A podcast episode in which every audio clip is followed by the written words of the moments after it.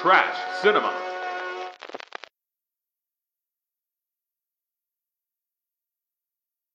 Hey everybody, welcome to Trash Cinema. This episode, we're going to be discussing a trilogy of Escape from New York ripoffs.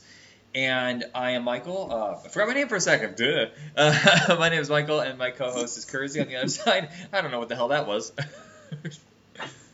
Yeah, that was weird. But hey, what's going on, man? I don't know. I think I had a lot. a thought in my head, like, do I add more to what I said about the Escape from New York trilogy? And I was like, but should I introduce myself? And then somewhere the plane didn't take off and it just crashed right into the ground.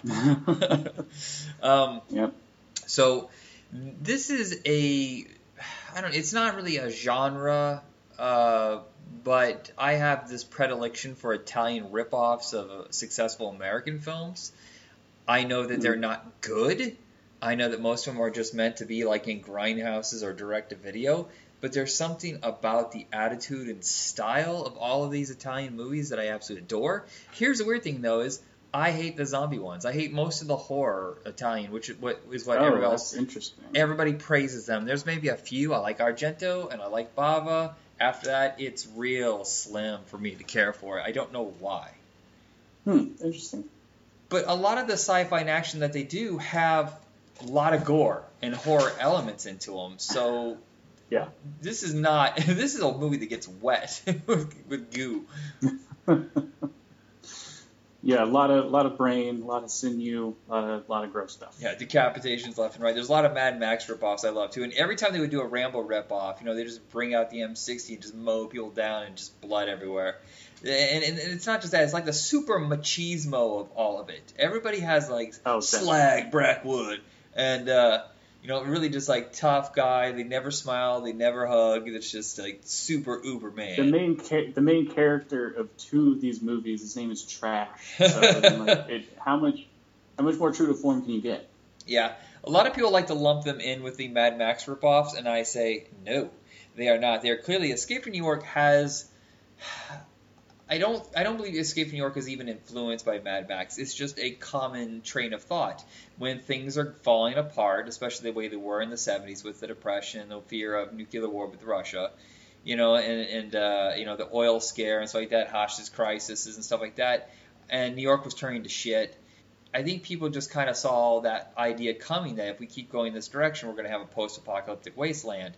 Because Mad Max and Escape New York have two different approaches to uh, attempting like this post-survival kind of let's use whatever resources we have around us and everybody's kind of a villain world. Well, there is um, there is some similarities between at least the first Mad Max with Mel Gibson, whereas um, that movie is kind of about the fall of mankind, but they're like rigid state control through extreme police measures. Um, but it's like after that movie, it's kind of just you know chaos unleashed. Yeah, so they lump in. These are the three movies we're going to discuss. We're going to discuss uh, 2019 After the Fall of New York, um, uh, 1990 The Bronx Warriors, and Escape from the Bronx. And those clearly are much more influenced by Escape from New York. Definitely. Uh, I would say that After the Fall of New York has a, at least a little bit of um, uh, Mad Max in there. I mean, it does have you know a car chase and fight scenes. Yeah, you know what's funny a is little a little similar. I was going to do these back in February, but things just got in the way, so I wasn't able to. I forgot. I, I, I watched it, and then I did a, a quick catch up, like one of those.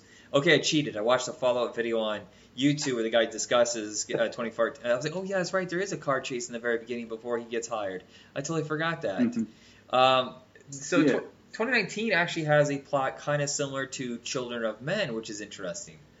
Yes, that was I, I. That's the one that surprised me the most because like throughout the movie, I would just be like, oh, that's a you know that's a ripoff or uh, you know it's clear that there's inspiration from this movie and that movie, and then the the whole uh, you know like there's only one person alive that is able to give birth, and I was like, whoa, wait a second, did they just pioneer Children of Men? Yeah, because it's before the book. Uh, if you haven't seen the movie, it's basically uh, it, it takes the Escape from New York idea where we got this lone warrior who is kind of just on his own. He, he he's an expert at what he does, and they send him into New York to find this woman who's able to get pregnant. And he builds his little team and uh, of rogues, and you're never sure if they're on his side or they're going to turn on him. And they have to get into New York, uh, face off all sorts of crazy mutants and stuff like that, uh, to find this girl encased in in, in a, a safety. What do you call it? A capsule to keep her from being Yeah, some kind of incubation chamber. Right, to keep her from being affected by all the radiation, which has turned, like I said, into mutants. There's an ape man, for fuck's sake. George Eastman Yeah. is a giant ape man, and if you know anything about Italian trash cinema, George Eastman is a king of this genre. Yeah, so that that's the basic plot, but there also there's so much going on in this movie that it really could benefit from having a sequel to sort of explore the lore because there's also interesting things like you have death tokens where you can legally kill people if you like drop a token on them or something lets them know that it's legally sanctioned for some reason. Yeah. Um, and then there's um, uh, what else? Uh, oh yeah, like there's a lot of there's uh, robots too, which I'm not sure where they come from. That first fucking probably watch it robot is so annoying. There's a voice that they use in a lot of Italian cinema during the early '80s to make it sound like a robot. And you know when he Yeah. when he wins that contest and she's like, "You win long life and happiness. You win long life and happiness." She says like six more times, and by the time you get to part like five, you're like, "Can I climb into the screen and destroy that robot, please?" The robot was kind of cool. It was really creepy as hell, but yeah, the voice was a little annoying. But there, I mean, there are some pretty pretty good special effects. Well, you know, not, not not good in the sense like oh they hold up really well, but just like for the movie, Yeah. you can tell was just made really cheaply. It looks pretty good. But yeah, I was gonna say most Italian movies. I, in my head, I thought, oh yeah, a lot of these are around a million dollars. And then you look at it, you're like, oh my god, most of these movies were under five hundred thousand easily. And it Right, does yeah. seem like there was a peak period between like eighty one to five where they spent a little more money. So you're talking like two to three million. I believe I looked it up that uh, uh, 2019 cost 1.8 million dollars, which is kind of high end. I think there's only a couple other Italian ripoffs that are more expensive, and it has to be from the fact that they actually shot in New York, which I was surprised by. Really, wow, yeah, that, that's impressive. Yeah, because most of them would shoot on sound stages or pretend to be New York, you know, just shooting like some crappy cities in Italy. But the problem with a lot of that is New York is quintessentially New York. I've even seen them try to do Toronto and make it look like New York. And you're like, nope, you fucked that up. It's way too clean. Yeah, exactly. Which is funny because Escape from New York is actually shot in St. Louis, and I, I couldn't tell you the difference. Yeah, yeah. Well, they did a really good job with how shitty they made everything look, except for the the, the the the gladiator fight. I believe that was like at a train station. You can, I, I, I don't know. I'd have to watch it again, but I think there is like a sign for St. Louis. Yeah. There, there's a big sequence there. Um, so, so this movie, uh, Michael Sopkiw was a model, and this is the way they would get a lot of actors for these Italian films. Either you chose a good-looking, uh, like model type or a stunt man, or you would choose a guy whose career had just a brief moment of success in America, and then you would bring him over and sign him to like a six-picture deal and watch his career go down the tubes. And Michael Sopkiw, is not an Mhm. actor. He has a look. I don't think he has the skills. Uh, he would do two other movies. Yeah. One is fucking quintessential vigilante uh, meets Deliverance called uh, Blast Fighter. Fucking great title, great poster. Blast Fighter, coming to the Ge- Genesis. Jesus. Um, oh, who else is? Oh, Fred Williamson is also one of those guys who was really big in black exploitation films in the '70s, and he made a big chunk of his career on these Italian. He's in like I think two of the three movies that we watched. Yeah, I mean, well, because they re- used a lot of the same characters, I think, from the um, the first one. Yeah. So 2019 is not connected to the other two, but it just has that kind of style. But I think there's like I think more challenge in the plot because there's this whole other like there's a sub conspiracy with the guy who hires the hero to go in, and, and there's like you know we had to escape from this place, and there's this whole other team, and you think you know. Uh, these guys are good, and, and you're right. It does feel like there needs to be either a longer movie or a, a second part to explain not the, the New York mutant world. I want to see more about you know the guys on the outside, the ones who hired him.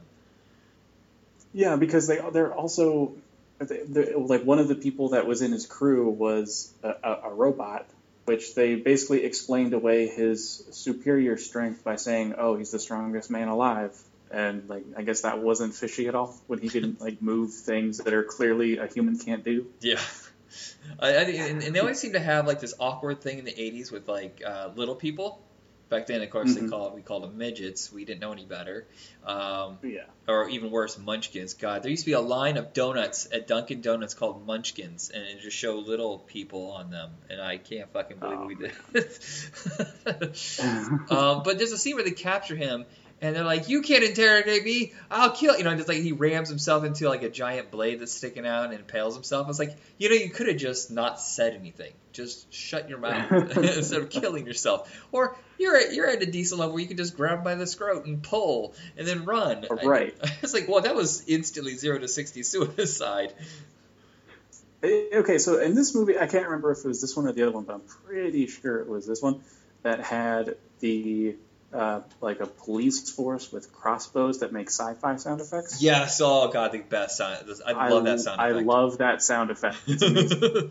They always had like I want a- that as a ringtone. It's uh, excellent. They had that, and whenever there was a laser blast, it had a very particular sound. But like I said, even that robot, whenever the robot would talk, they used that again in a movie called Warrior of the Lost World, where uh, he is in the future with a. It's a post-apocalyptic wasteland, but for some reason he has a motorcycle with a robotic interface that talks to him in that voice. I'm like, I, okay, that's weird. And you have gas. Why is it so many post-apocalyptic movies they have so much gas? It seems like Mad Max is the only one that treated right. Like in Waterworld, everybody has a ton of cigarettes. How? How are your guns working? Yeah, I don't know. Yeah. Um. Did Mad Max really explain it though? I feel like No, they, no, no, they no, but when have, it like, comes to- set up, but No, when it comes to how they survive, how they have to use like the bare Oh, bones, okay, like yeah. he has bullets, but not all of them work, so it's more of a th- visual threat. When a car crashes, he has to collect as much gasoline he can from that vehicle and put it in his own. Stuff like that about using That's the great. resources around you. But a lot of these movies are just like we don't give a fuck. We're just we're gonna go in with guns blazing, not even like conserve any rounds. We have laser weapons for some reason. How you can't even survive here. Yeah, Walking Dead started going that direction too, when they would kill people and just leave the guns and bodies. Like, what, Yeah. the, what the fuck, man? Like, you've been out in the open for months. You need supplies.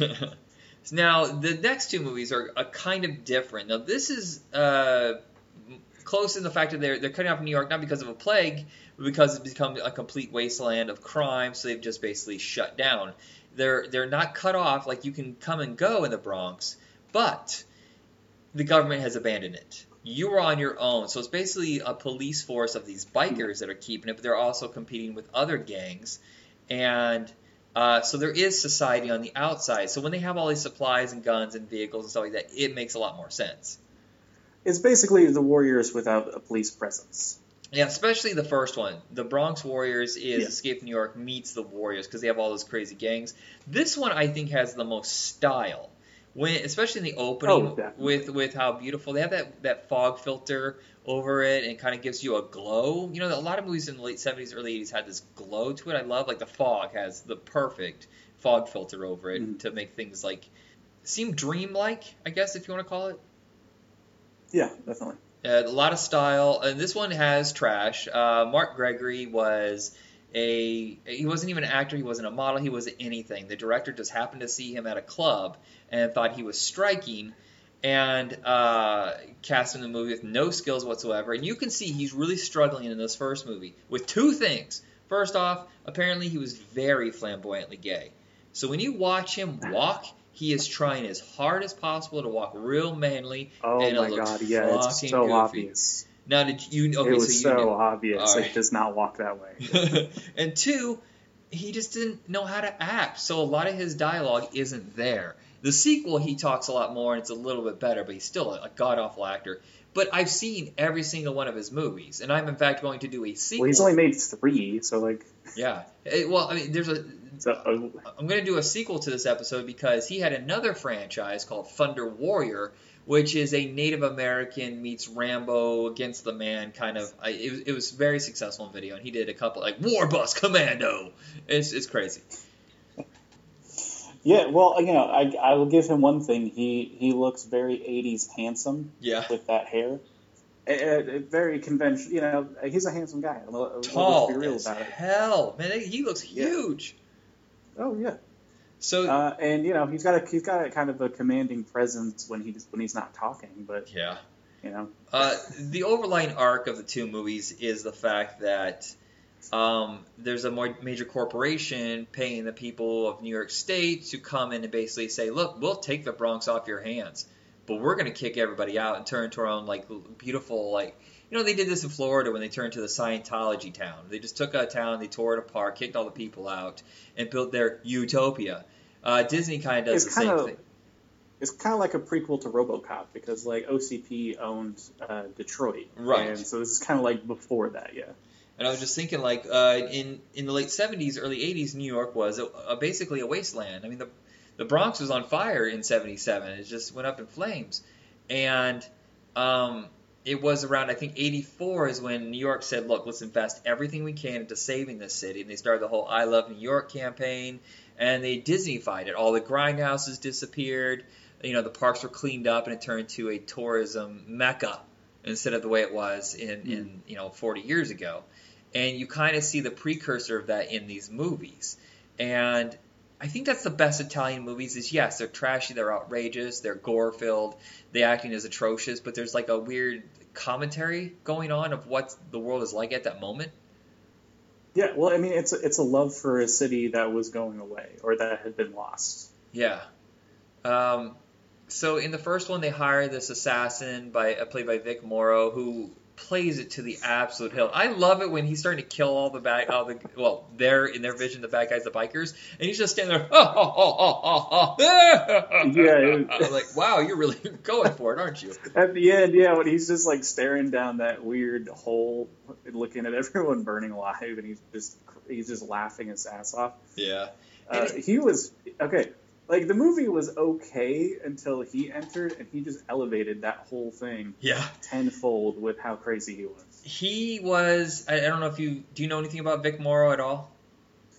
Uh, very little. Okay, so he is Jennifer Jason Leigh's dad. I didn't know this until a few years Okay. ago.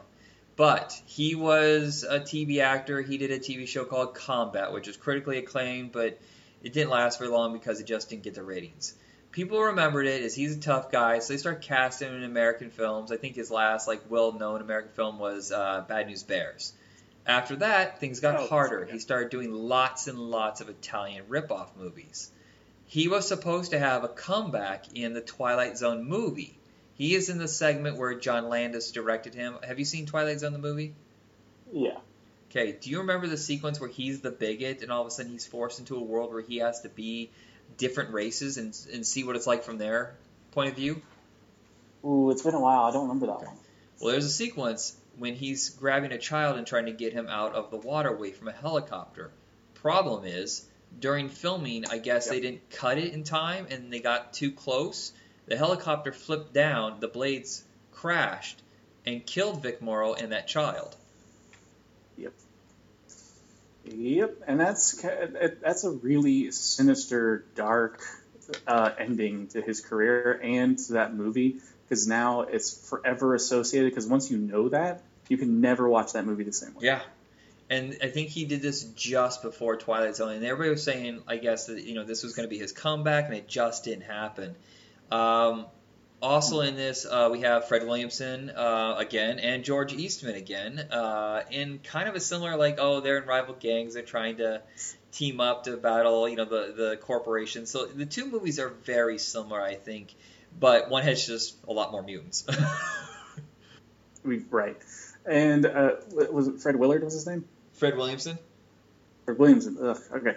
Yeah, Fred Williamson kind of playing sort of that like the opening to the Warriors where that guy is trying to unite everybody. He's kind of that character. He's more just like the arms dealer basically. Yeah. So he has relations with every gang. the two things I don't like about him is that he uh, apparently he never loses and he never drops that cigar. Like he kind of loses in this one, but it's because he decided to lose. He just sits down in that chair, lights a cigar, and goes up in flames because his wife is de- or his lady is dead. Right. Uh, Uh, yeah. Oh, yeah. The the lady, the, the BDSM gal with the whip. yeah, Yeah. What the fuck? it's a it's a weird movie. It's it's it's cool because it has all these different types of gangs. There's like the um uh, a mime gang. Yeah. Or they're kind of like Clockwork Orange style, right. where they tap dance. That's pretty cool, to be honest. And then you have the one that's like the hockey street. Yeah, I was gang. gonna say like, there's like a I don't know, lacrosse team or something in there. I remember. Yeah, there's a there's a lot of it's it's a lot of fun. The, so basically, the plot is that I, can't believe we've gone this long. We haven't even talked about the plot of this movie. Well, we so the kinda basic did. plot is Yeah. yeah, a little little bit. So essentially, what happens is that uh, the daughter of the of the head of this company that's trying to buy the city uh, goes into New York, and she's found by our main characters, who are kind of like the the good gang, I guess, if we want to call them that. They're they're, kind of, they're like pseudo police. They you know they kind they respect the territories and they don't really fight too much, I guess. Yeah. Um, they're a more docile group. Um, but anyway, she kind of runs into them and they sort of, you know, take her on as, uh, you know, to protect, I guess. And then they find out later on who she is. And she's basically explaining that, you know, once, you know, that the company buys this area, they're basically going to just kill everybody or force them out. So uh, she doesn't want any part of that because when she inherits it, she doesn't really want to inherit all of this, you know, uh, hurting people, and so that's why she ran away. Yeah, and, and if I remember correctly, they're decided that they're going to kill her, that she's no longer worth pursuing. They just kill her and have it move over to someone else in the corporation so they can take over. Right, and so that yeah, they send out the the crazy guy to go kill everybody uh, to find her. I think the the initial idea was to take her out of the Bronx, and then uh, I think they eventually decided just to kill her. Yeah. Do you like the weirdness they throw into a lot of these Italian films? There's there's a, a style and an attitude Oh, that's completely quirky and um, off kilter. Yeah, I love that. and uh, I, I, I just I don't know if this is something like I think I think these movies are kind of known by the fans. I think it's more the straight up action ones that have been forgotten. Um, so I feel like I feel like throughout this next uh, season, I, I should get you some more Italian uh, crazy films, and at some point I got to do some of like Argento's '80s movies because uh, I, I always find those fascinating, like Phenomenon and stuff like that. Uh, Is that the one? Is, is that the one with? Um, Donald Pleasence uh, and Jennifer Connelly. oh, okay, Sometimes called, I think, Creepers. Um, I think. Okay, yeah, because Phenomenon isn't that the John Travolta movie? The same title. What, oh yeah, there's a John Travolta. No, I think it's called that's called Phenomenon. This one's called Phenomena. Every time I say Phenomenon, I always think of the Muppets one. Dun, dun, dun, dun, dun, phenomenon. Dun, dun, dun, um, so our third movie is Escape from the Bronx. Most people know this because it was on season seven of Mystery Science Theater 3000. It's the first time that I saw it. I had a channel when I was a kid that wasn't associated with a network yet and they used to air all sorts of crazy, shitty Italian movies. That's part of the why I have such a predilection for these. And uh, if it wasn't that, it was Charles Bronson and Chuck Norris kind of stuff. But I never got to experience any of these. Um, so uh, Mystery Science Theater, I didn't even know there was a it was a sequel, and I was just like absolutely fascinated. Now, not until last week did I see the original cut. I'd only ever seen the Mystery Science Theater 3000 version, and everybody knows that they cut out all the R-rated stuff they trim it down so they can fit the host segments. And I didn't realize they had cut a half hour out of this movie. And what they cut out is actually really entertaining. Lots and I mean, this thing does not let go of the action. I don't think it's anywhere nearly as high budget as the previous film. It's not as stylish and it doesn't have oh, as many like hell no. kind of like gadgets and gizmos and stuff like that. But it is just balls to the wall. Just okay, everybody's going to shoot everybody, and we're going to spend a half hour doing this. Yeah, I mean, to be honest, I got so pretty fatigued after watching it for a while because it's uh, you know like it, at some point it's just actors pointing fake, obviously fake weapons at each other and falling over. Yeah. Uh, you know, it, it's fine up to a point, but it kind of it kind of uh, dragged on a bit for me. The uh, the sequel jumps right in. You don't they don't waste any time. The battle is still going. Oh, no, They're yeah. still trying to take over. Trash is the hero, you know, trying to save the day. And they introduced some new. I really liked the dad who couldn't talk and his little kid who was like the bomb expert. I was like, that's a really weird choice to make.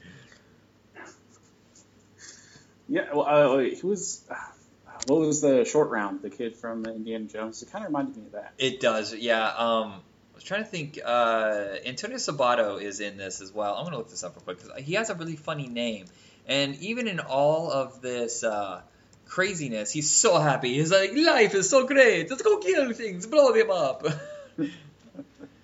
um, I'm gonna get this here. Yeah, it's a really goofball name. Uh, uh, Dablon, Dablon. I was like, is that is that a meat? Is that some sort of meatloaf? Dablon. um, and Henry Silva is the villain. He's one of those guys who was just like uh, a former kind of American actor who kind of fell on hard times, started doing a lot of Italian films. And immediately after this is when he started doing American movies again. He's in the first Steven Seagal movie, Above to Kill. He's the one who goes, uh, "Do you know what a Colombian necktie is?" And he's like, "No, it's when I slice your throat open. I reach in, I pull your tongue out through it like a tie." Fucked up. Ugh. Who is the okay? So who is the actor that looks so much like Lee Van Cleef? Like it was driving me crazy. Oh, okay, hold on. He is the brother's director.